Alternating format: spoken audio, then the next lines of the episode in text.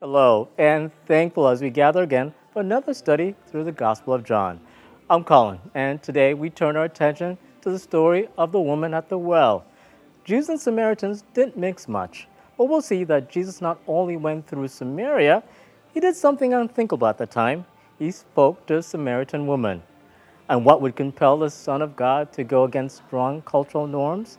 Well, today Pastor Charles Broderson says it's because Jesus cares about people.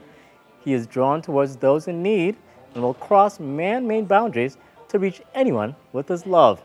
A love we'll see that knows us through and satisfies our deepest longings.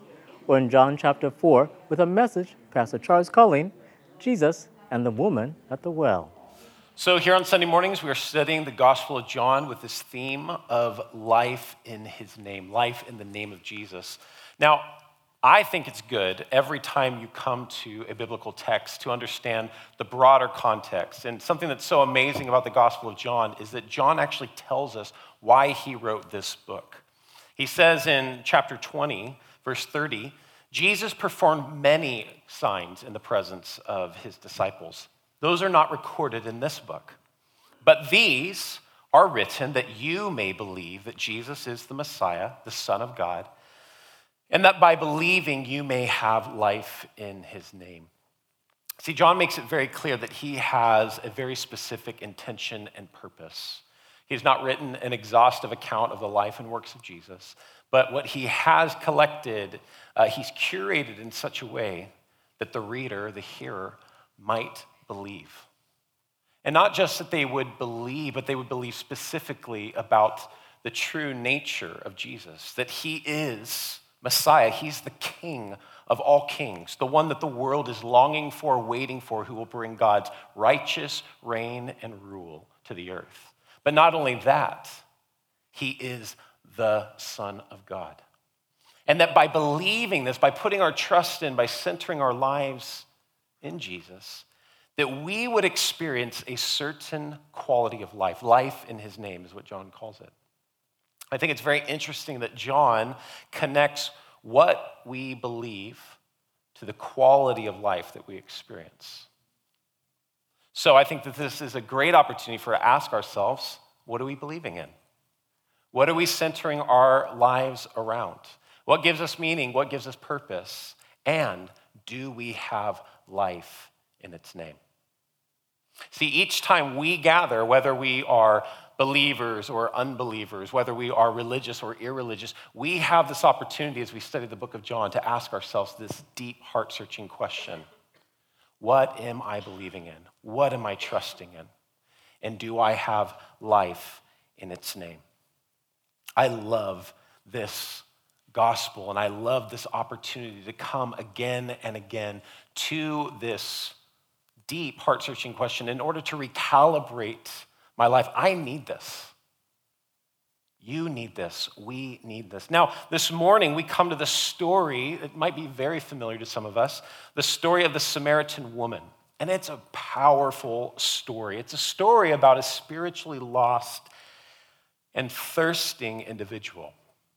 And it's another one of those stories in John where I think we so clearly see the heart of Jesus. Jesus, we've already been told that Jesus is the eternal God who stepped down out of glory, took on human flesh, became one of us, became subject to weakness and weariness, hunger, thirst, even death, in order to bring us life. And we see that clearly in this story. Jesus is pursuing this woman. The story is really a beautiful display of the love of God that knows us so thoroughly, through and through, and yet relentlessly pursues us. Now, in our passage, Jesus says this interesting phrase, and I don't know if you've ever stopped to think about it, but he says this to the woman: God is seeking worshipers. God is seeking worshipers. Why? Why is God seeking worshipers? Is it because God is lonely? Or is it because God is needy? I think sometimes, actually, the way that we teach in our churches and the way that we can, the songs that we sing and maybe the way that we try to kind of get people excited, sometimes we can almost sound like God is in need of our praise. Like, hey, we got a really insecure, needy God right here. Can you guys kind of pump it up a few levels, you know? Sometimes it feels like that. But Scripture makes it very clear. I love this hymn, Thou art giving and forgiving, ever blessing, ever blessed, wellspring of the joy of living, ocean's depth of happy rest. God is the source of all life, love, and goodness. God, there is no lack or need within God. Now, see, God seeks worshipers, in fact, because human beings are created by him. They're created for him.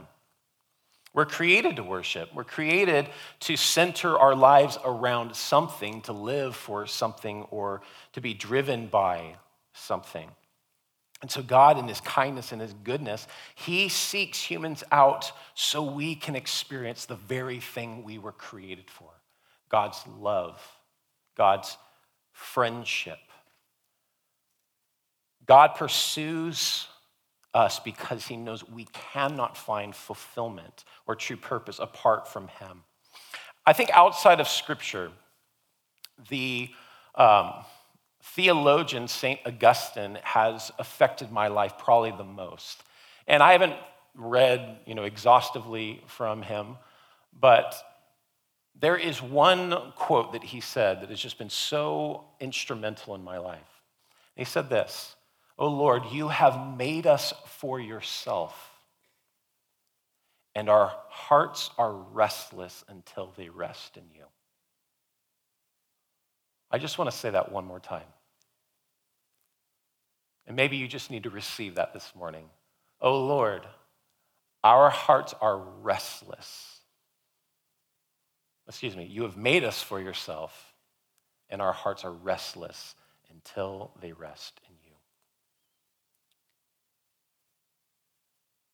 This story of the woman at the well clearly portrays it is not, as we so often think, or even the way that we talk, humanity who is seeking after God. That is true. We're worshipers, we're seekers. We're seeking meaning and purpose and fulfillment. That's true. But even more so, it is God who pursues us. It is God who pursues us.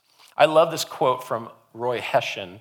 He wrote a book called We Would See Jesus, and this is a quote taken out of it. It says, "Where there is need, there is God." Listen to this. "Where there is sorrow, misery, unhappiness, suffering, confusion, folly, oppression, there is the I am." I wonder how many of us think that way. Like, if this morning we described our gathering this way, how was it? Oh, there was sorrow, misery, unhappiness, suffering, confusion, folly, oppression. God was there. No, of course not. We're like, I felt good, felt pumped up afterwards, felt encouraged. Positive, encouraging message this morning. Thank you. But truly, as much as we do believe that God is in the midst and he is the bringer of joy, God pursues the sorrowful, the miserable, bless you, the oppressed, the suffering, the confused. Sounds a lot like San Francisco, doesn't it? Maybe Seattle, LA, what you think about New York. Well, we think about these major cities, these hubs.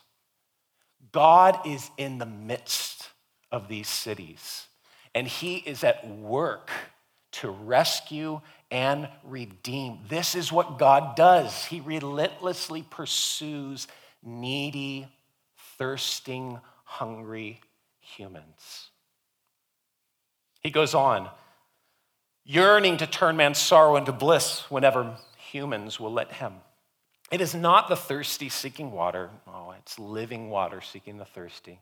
It's not the hungry seeking bread, but bread from heaven seeking the hungry.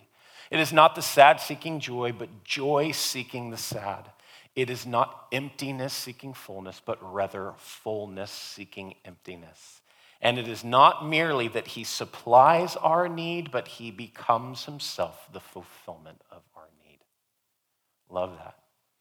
I think this story really puts on display that, as we might call it, that missionary heart of God. That Jesus leaves the comforts of heaven, steps down into our spiritually bankrupt, spiritually broken neighborhood and pursues the broken, the weary, the thirsty, the hungry. This story is a beautiful picture of that. Now, as we heard Jordan read about this conversation about the Samaritan woman and Jesus, there's kind of some weird background stuff going on that we don't really understand. And it has to do with the Jews' relationship to the Samaritans. See, Samaria was originally the seat of the kingdom of Israel. Remember when the kingdom split between the house of David? After Solomon, the kingdom was torn in two, and you had the kingdom in Judah, which was the southern area, and then you had the kingdom in Israel. Well, the kings of Israel ruled very wickedly. They did all sorts of unrighteousness and injustice, and so God brought in the Assyrians to bring judgment on them. And when that happened, they scattered the Israelites just throughout their Assyrian empire, but they left a handful of them in that region. And then what they did is they imported some of their own people. So what ended up happening is that those that were left there intermarried and, started families, and of course they're religious people. And so they kind of grabbed a few scraps of the religion left over by the Jews. They had the first 5 books of the law. And so they based their understanding of God and worship upon that. And so the things that she's saying about, we don't have dealings with one another, and you guys say that we should worship here, but we say that you should worship here. All of this has to do with this cultural background. See, the Jews, because the Samaritans were half-breeds, they were separated from them. They considered them outsiders, not part of the promises of God. Not only that, but they only had the first 5 books of the law, so they didn't have the understanding of where the temple should be. That came through revelation to David. They didn't have an understanding of the Messiah coming through the line of David. All they have is the first 5 books. So there's all of these differences and suspicions that are going on here, and that's what's happening kind of in the background of this conversation. Because of all this, there's huge cultural, religious, political differences and tensions between the Jews and Samaritans. And that's why this conversation feels a little bit awkward, okay? Now, John tells us that Jesus had to pass through Samaria. This isn't necessarily true, accurately. Jesus didn't have to pass through Samaria. It's not like the only road to get to where he's going. There is actually a different road that Jews would take to avoid Samaria. But John tells us specifically Jesus had to pass through Samaria. And the word he uses here implies that Jesus was compelled or driven toward Samaria. And I really love that because I've been thinking about a teaching that we did a few weeks back where Jesus tells Nicodemus that those who are filled with the Spirit are like the wind that blows wherever it wishes. They're driven by the Spirit of God to do the work of God. And I think that John is actually highlighting this again. He's showing us Jesus compelled by the Spirit. He's driven. He has to go through Samaria. Why? Because there is one soul who is in deep need of satisfaction.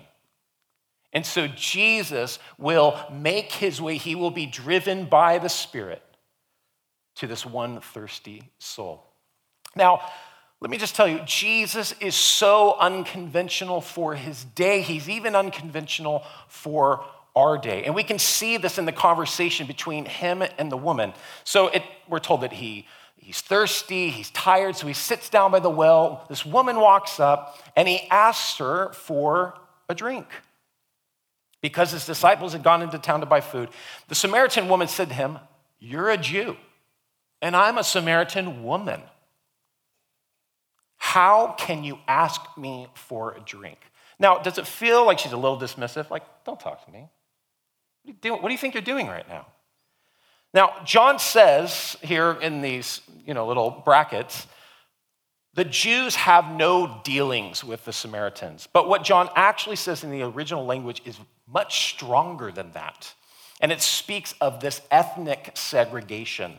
Literally, he says, the Jews will not share any sort of eating or drinking vessels with the Samaritans. It would be seen as unclean. It would be seen as defilement. And this, remember, is a shame and honor culture where separation, cleanness keeps your honor and your honor for your people. So the woman is obviously shocked by Jesus' request and a bit dismissive of him.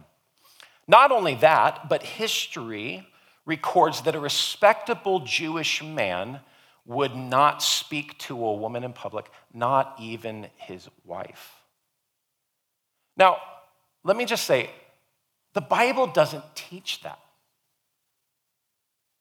But in their religious zeal and in their obsession with cleanness and rightness, they put all of these laws and rules around the law of God so that they could just be extra super careful not to ever defile themselves. So they created all this weird stuff. You can't talk to your wife in public. What in the world? So interesting how we have this history, even of the people of God, shaming, dishonoring those who have been created in the image and likeness of God. As we read it in Genesis, it is male and female who have been created in the image of God, created to rule. And yet, gosh, every time humans get their hands on this, we take away from it. It's wild. Well, that was just a normal Jewish man, but a devout Jewish rabbi would definitely avoid any sort of contact with a woman, and especially an immoral woman. But look at, not Jesus. He doesn't care about any of this stuff, which is amazing. Now, Tim Keller, in his book, Encounters with Jesus, he notes this. He says, when Jesus begins to speak to this woman, he is deliberately reaching across almost every significant barrier that people can put up between themselves. In this case, a racial barrier, a culture barrier, a gender barrier, a moral barrier, every convention of the time. Jesus is just blowing through it. It's amazing. That he, a religious male, he should have nothing whatsoever to do with her. He doesn't care. And Tim Keller notes, can you see how radical this is? He reaches right across all the human divides that we raise up in order to connect to her. She is amazed, and we should be too.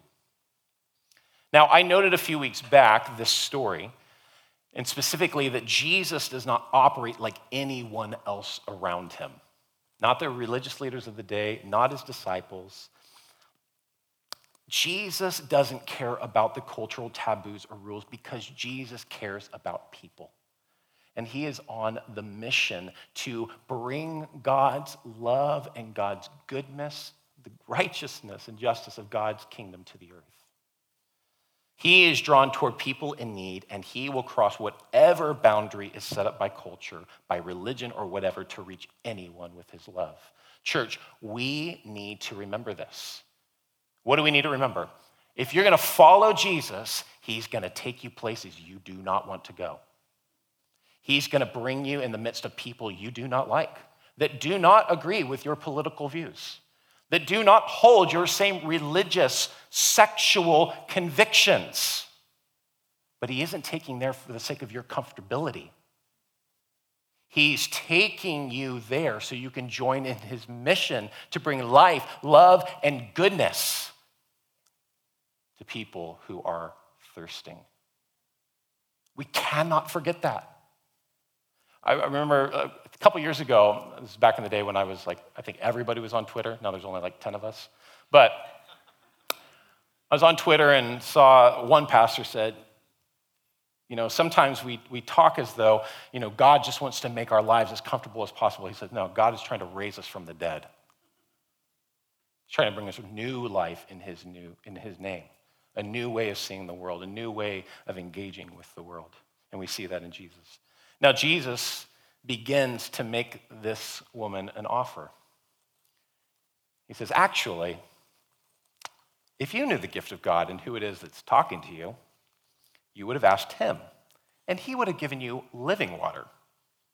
And I just picture the woman being like, what are you talking about?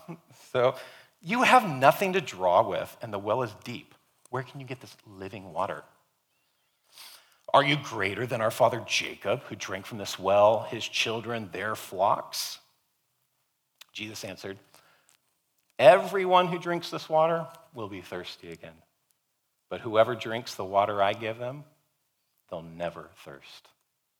Indeed, the water I give them will become in them a spring of water welling up to eternal life. Wow. It's just like Jesus just takes his hard left. We're talking about water, and he's like, I'm not talking about water. Jesus, of course, is speaking metaphorically when he refers to living water, because he also calls it eternal life.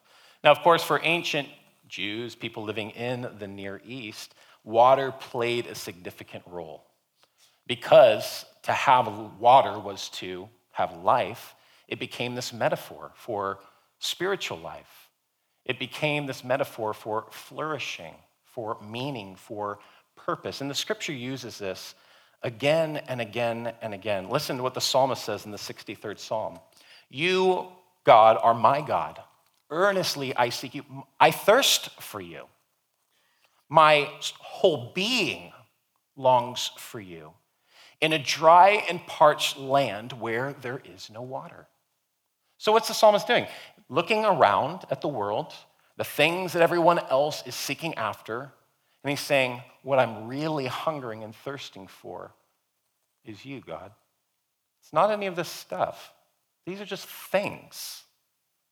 But I'm hungering, I'm thirsting for you. Or another, Psalm 42, as the deer pants.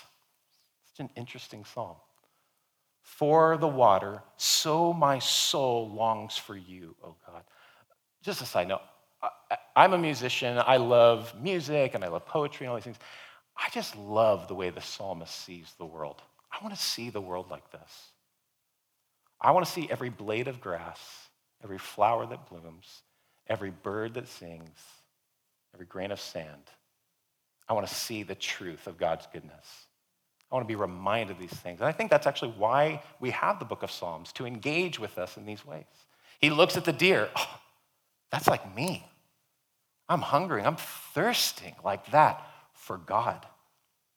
Now in Jeremiah 2:13, Jeremiah kind of brings all of this together. God told the people of Judah that they had made this crucial error. They're hungry, they're thirsty, they're weary, but they keep digging these cisterns, these wells that are cracked, and they can't hold water. And he says, and you have forsaken me, the fountain of living waters. See, Jesus is really bringing all of this conversation of scripture to this woman, specifically to her need. Jesus is saying what scripture has been saying all along. Humans are made for God. We're made to center our lives around him. And so Jesus is offering her this. I can give you the thing that you're really looking for, the thing that you're longing for. I can satisfy that. But still, I think, and we'll find this again and again in the Gospel of John, people are a little slow to understand Jesus. So she still thinks Jesus is talking about water, but Jesus is going to take it a little bit deeper. So she says to him, sir, give me this water, so then I don't have to be thirsty or keep coming here to drink. And so Jesus is like, yeah, okay, go call your husband and come back. Oh, I don't have a husband. He's like, oh, yeah, you're right. You've had 5 husbands, and the man you're with now is not your husband, so what you're saying is actually, yeah, it's accurate. I think you're a prophet. Such a fascinating conversation. And then listen to what she does. This is so interesting. I think you're a prophet. Okay. Our ancestors worshipped on this mountain, but you Jews claim in Jerusalem. And I love this. Woman, believe me, a time is coming when you will worship the Father neither on this mountain nor in Jerusalem. You Samaritans worship what you do not know. We worship what we do know, for salvation is from the Jews. Yet a time is coming, and now has come, when true worshipers will worship the Father in the Spirit and in truth, for they are the kind of worshipers the Father seeks. God is spirit, and his worshipers must worship in the Spirit and in truth. The woman says, I know that Messiah, called Christ, is coming. So when he comes, he'll figure it all out for us. And Jesus said, I, the one speaking to you, that's me. I just want to note, this is the most candid Jesus is in all the gospel accounts. There is no one else that he discloses himself to, at least this far in the story, like this woman. It's amazing. When he talks to Nicodemus, he's kind of like, hidden, cryptic. Oh, Son of Man must be lifted up. With this woman, he's just like, yeah, I'm the Messiah. Excuse me? Does it feel like Jesus changes the subject? They're talking about living water, and then the woman's like, yeah, I want that. And he's like, no, let's talk about your husband. What's happening? Why does Jesus want to talk about her history and her romantic relationships? Well, I don't think he's changing the subject. And I don't think Jesus brought this up to shame her, condemn her, rub her nose in it, or anything like that. I think Jesus brings this up to show her how thirsty she really is. She's getting there, right? They're having this conversation, and she's going a little deeper and a little deeper, and Jesus is drawing her in. And finally, she's like, I want that living water. Let's do it. And he's like, let's talk about the deep soul thirst that you have. He's pointing out how she keeps going back to the same thing to satisfy her thirst, thinking it will, but it never does. He's nudging her. Let's talk about this. Let's go deeper. Let's get to the heart of the matter. And that's this, that nothing in this world can give you what you're looking for. Only I can give that to you. This living water doesn't just apply to the surface. No, it goes all the way down to the depths, the core of your very being, who you are, your identity, your meaning and purpose in the world. That living water is meant to transform all of that, meant to quench and satisfy all of that. So Jesus is taking her all the way. See, the truth is, like this woman, each of us try to fill that inner thirst and lack with something or someone. Each of us. Even if you are a Jesus follower, you're a Christian and you've been so for many years, or you're even new to following Jesus, we're all the same. We're thirsty. We're hungry. And we're easily distracted, we're easily confused, we're easily drawn to, I think, salesmanship. This is why Instagram is so big, this is why Facebook is so big, because people are selling you their version of the good life. And we want it, because we see the photos, we see the meals, we see the places that they go, we see the joy that's being put there, and we long for that. But see, all of that is just an echo and a whisper of the actual source. That's not the thing. C.S. Lewis, he had this essay that he wrote, and he talked about this idea of my true country. This idea, that if I find in myself a desire for which nothing in this world can fulfill, it would be logical to assume that I was created for another world. We would call that world the kingdom of God. But if I am created for the kingdom of God, if I'm created for God, by God, then I must never let that understanding, that kind of North Star in my life, I can never let it get snowed in. I can never forget it. And I need to come back again and again and again to that place to be reminded, to recalibrate according to that truth. Any of you guys spend any time in the ocean? I mean, we live right here, right? Isn't that funny, though? You can live right by the, like, how far do you live from the ocean? 7 miles. How often do you go? Oh, once a year. If you ever go down, especially during the summer, you know, they're like pretty strong riptides. And as a kid growing up, surfing and going to the beach a lot, we would always use the lifeguard towers as kind of a marker for where we were at. And sometimes, I mean, it was amazing. You get in the water and that riptide would just take you, the current would just take you, you know, half a mile down the beach.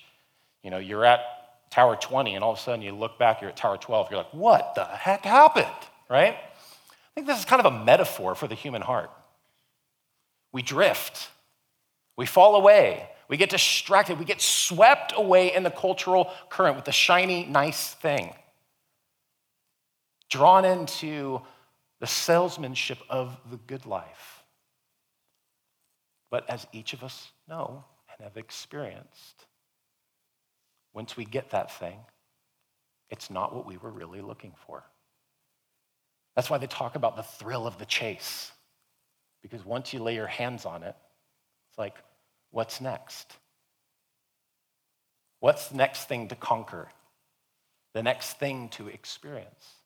And this is because these are only echoes and whispers of the true thing, the true country, the true love, the true water that will satisfy. And that's what Jesus is talking about. The late author David Foster Wallace put it this way. He says, everybody worships. The choice we get is what to worship, and the compelling reason for maybe choosing some sort of God to worship. Well, pretty much, he says, anything else you worship will eat you alive. If you worship money and things, if they are where you tap real meaning in life, then you will never have enough. You will never feel you have enough. It's the truth. Worship your body and beauty and sexual allure, and you will always feel ugly. Have you guys ever watched any of those documentaries on Marilyn Monroe? Or just some of these, like, you know, stars of Hollywood and how they just began to see their life falling apart because they had based their life just all about their sex appeal, their beauty. And you watch as slowly as they lose that, as somebody younger, you know, who gravity hasn't affected in all the ways comes along. It's true for all of us. They don't know who they are anymore. The story goes that Marilyn Monroe used to dress up and wear wigs and do all this stuff and go just to these dive bars just to get men to pick up on her, just so she could feel a sense of empowerment again, so she could feel alive, like she had meaning. What he's saying is true. He says, and when time and age start showing, you will die a million deaths even before your loved ones finally plant you in the ground. Worship power, and you will end up feeling weak and afraid, and you will you will need ever more power over others to numb you to your own fear. Whew. Worship intellect, being seen as smart, you will end up feeling stupid, a fraud, always on the verge of being found out. Look, the insidious thing about these forms of worship is not that they are evil or sinful. It's that they are unconscious. They are default settings. Wallace, David Foster Wallace, was not a religious individual, but he understood clearly that everyone worships something. Everyone trusts in something for their meaning and purpose in the world, for a kind of salvation from meaninglessness. Everyone bases their life on something. A couple years after this speech, Wallace actually took his own life, which is tragic. And this non-religious man's parting words to us are pretty terrifying, aren't they? something will eat you alive.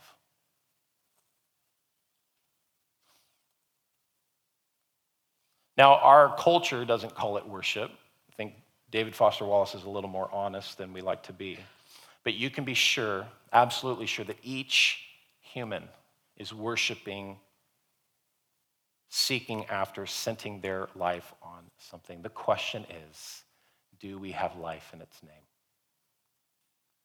Or does it take life again and again and again and again?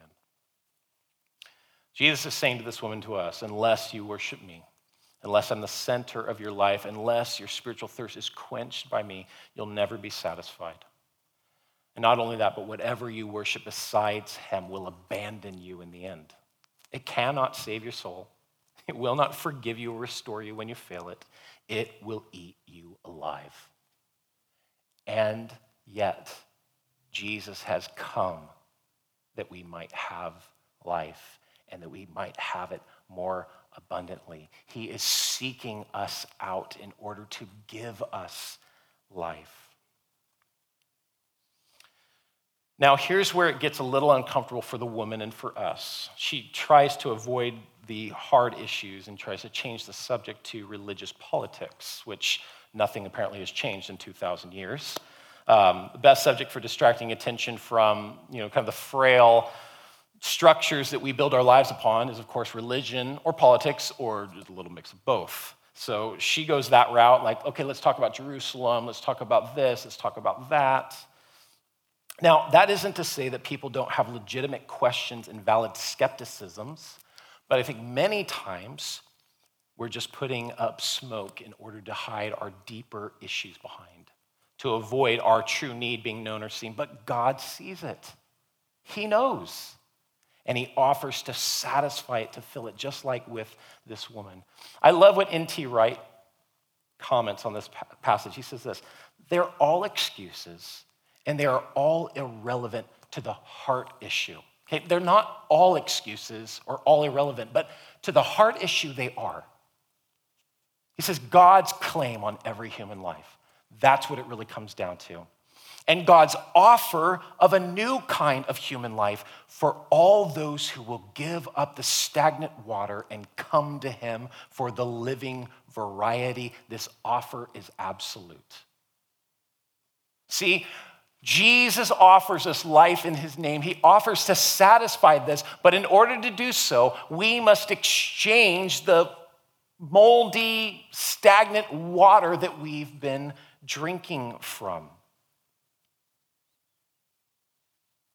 In this woman's case, it was her married, or rather her unmarried life, but what is it for us? And I wonder even now as I'm saying this, if there's something in you that you know you've been going to, you're looking for meaning and purpose and satisfaction in, but you know deep down that it actually can't do that for you. The truth is, a human soul is much too unique, much too important for anything in this world to satisfy it, because the truth is you were made for God, and your soul is restless until it rests in him. In fact, that's actually one of the truest things about you. You were made for God. You were made for his love. C.S. Lewis put it this way: he is the fuel that the human engine was created to run on. We're made for his love. We're made to hear his word of affirmation over us. Remember what he says to Jesus at the baptismal waters?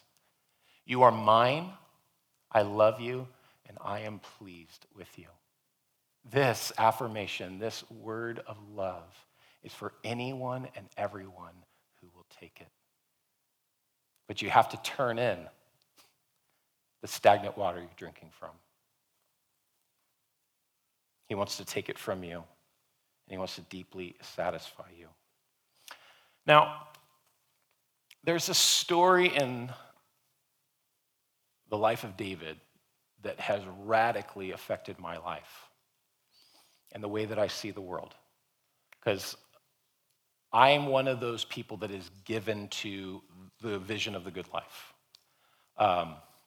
If I get into something, I'm all in. Right? I started a record collection maybe 10 years ago, and now I have like over 300 records. I buy things I don't need. I buy guitars I don't play. Like, I'm that guy.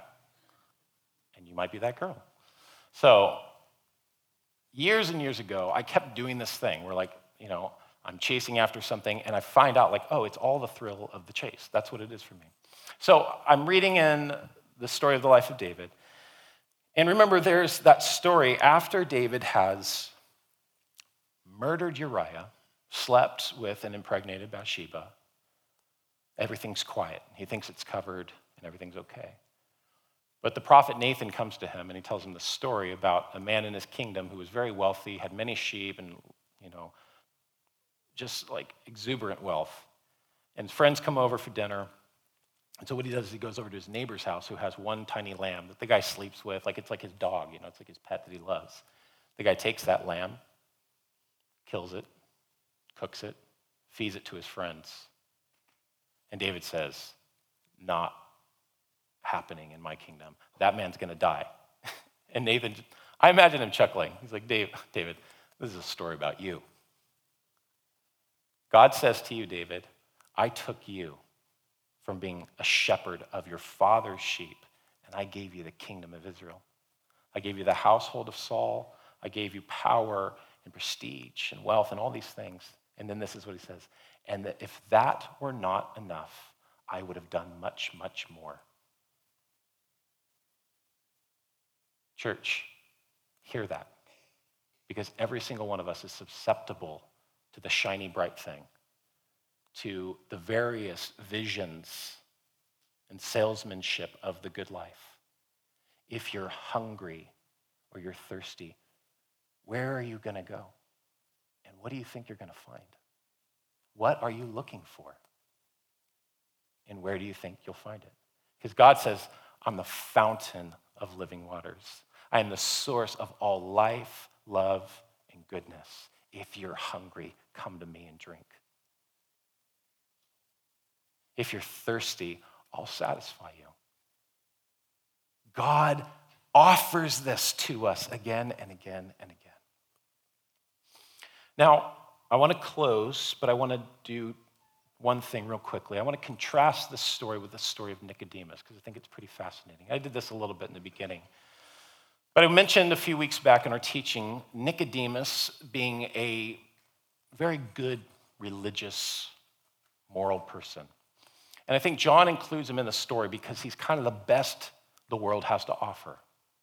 He's good, he's righteous, he's pure, he's, you know, elite, he has honor and power, all of these things. And yet, we know from the narrative, he's still confused. He's a seeker. And I believe John means to contrast Nicodemus with this woman. It's interesting in Scripture, when someone doesn't have a name, it's actually indicating their station in life, kind of where they sit on the totem pole. So Nicodemus is named. The woman is just called the Samaritan woman. This is on purpose. It's a sign of her low estate. Of course, secondly, we know Nicodemus is the teacher of Israel. He has incredible honor. This woman is a Samaritan. And John has already told us about what the Jews think about Samaritans. She also seems to be ostracized from her own people. She comes to the well at noon, which is in the heat of the day, rather than in the cool of the morning or in the evening when people normally went to draw water. It could be that she is avoiding the community that she lives in because she is filled with shame. People won't even look at her. They don't want to be seen talking to her or near her. She's someone that would have been considered suspect in a shame and honor culture because of her many failed marriages and now her current cohabitation. And yet, Jesus pursues her. Not only that, but Jesus says, the Father is seeking. The Spirit is compelling, Jesus is pursuing, and the Father is seeking. And I think it's interesting just to note, it's not that Nicodemus is not welcome, it's none of that, but remember, in a shame, honor culture, in a Jewish culture, John is doing this on purpose. Nicodemus pursues Jesus, Jesus pursues the woman. Nicodemus starts a conversation with Jesus. Jesus starts a conversation with the woman. Nicodemus is told, shrouded, and, kind of hidden metaphors. The Son of Man must be lifted up on the pole like the serpent. The wind blows where it wishes. Everybody like the Spirit does this. And with this woman, Jesus says, I am the Messiah. I have living water, and I can satisfy your deepest need. Why is John contrasting these two? I believe it is because God is seeking the most unlikely people to know him and to be his and to experience life in his name. The Father is seeking. The Spirit is driving. Jesus is pursuing. And it continues to this very day. God is doing that work here in our county. In the various cities and neighborhoods where he has planted us, God is seeking worshipers. And guess what? The most unlikely people are seeking after God. It may not look that way. They could be into Baha'i. They could be dabbling in Islam. They could be doing all sorts of stuff. And you know what's funny? We get annoyed with this stuff. Oh, come on. Wow. Oh, yeah, my brother, my sister, they're into this whole thing now. I don't think God is annoyed. Spiritual seeking is a sign of true thirst. It's a sign of a dissatisfaction with the status quo. And if people are created by God and for God, we should know and believe and be convicted by this truth. Wherever they drink, other than Jesus, they will not be satisfied. So drink away. Seek. Ask, knock, check it out, go ahead. We're not afraid. But we can continue to be those resources of living water, saying if you're really thirsty, we have something in Jesus that will satisfy you to the very core of your being. Are we willing to be those channels of grace? Are we willing to be those patient individuals that will give people time to reconsider their life at a deep level? Will we be those who will be unoffended by people's questions, skepticisms, and even oftentimes rejections of the gospel? Will we hang in there? Will we cross whatever cultural, ethnic, sexual, political barriers? Because we know the Father is seeking, the Spirit is compelling, and Jesus is pursuing. I pray that we will become a church that will. This is how we follow Jesus wherever he goes. Now, in the end, this woman leaves Jesus in her water jug, and she goes in the town and tells everyone. It's interesting how John uses this. These are the same words that are used by the disciples. We have found the Messiah, the King of Israel. Come and see. She becomes an evangelist. Come meet a man who told me everything I ever did. Could this be the Messiah? Come and see. And guess what? Everybody comes. She becomes an evangelist because this woman found in Jesus someone that knew her thoroughly and loved her unreservedly. And from that place, she went and told everyone else about it. She found this deep, deep love in Jesus, a love that her husbands and her boyfriend could never satisfy, or actually anything else in this world. Now, it's fascinating to realize that all of this takes place because Jesus is both compelled by the Spirit, but also he's tired and thirsty. I want you to think about that for a minute. All of this is possible because Jesus is tired, because Jesus is thirsty. Now, if we know the Gospel of John, we know that Jesus is not your average human being. He is the eternal Son of God who has taken on human flesh, become one of us in order to rescue and redeem us. So he subjects himself to weariness, to hunger, to thirst, and yes, in the end of the story, even death itself.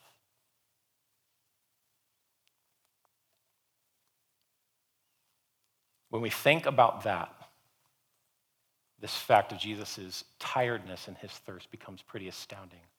This woman has this life-giving experience with Jesus, all because Jesus was thirsty. And if he had not been thirsty or weary, he would not have gone to the well, and she would not have found living water. Now, at the climax of John's gospel, all of this is brought into clear view because Jesus will cry out from the cross, not about the pain of the lashings. He will not cry out about the asphyxiation that he is experiencing or the pain in his hands or in his feet, but he will cry out from the cross, "I thirst."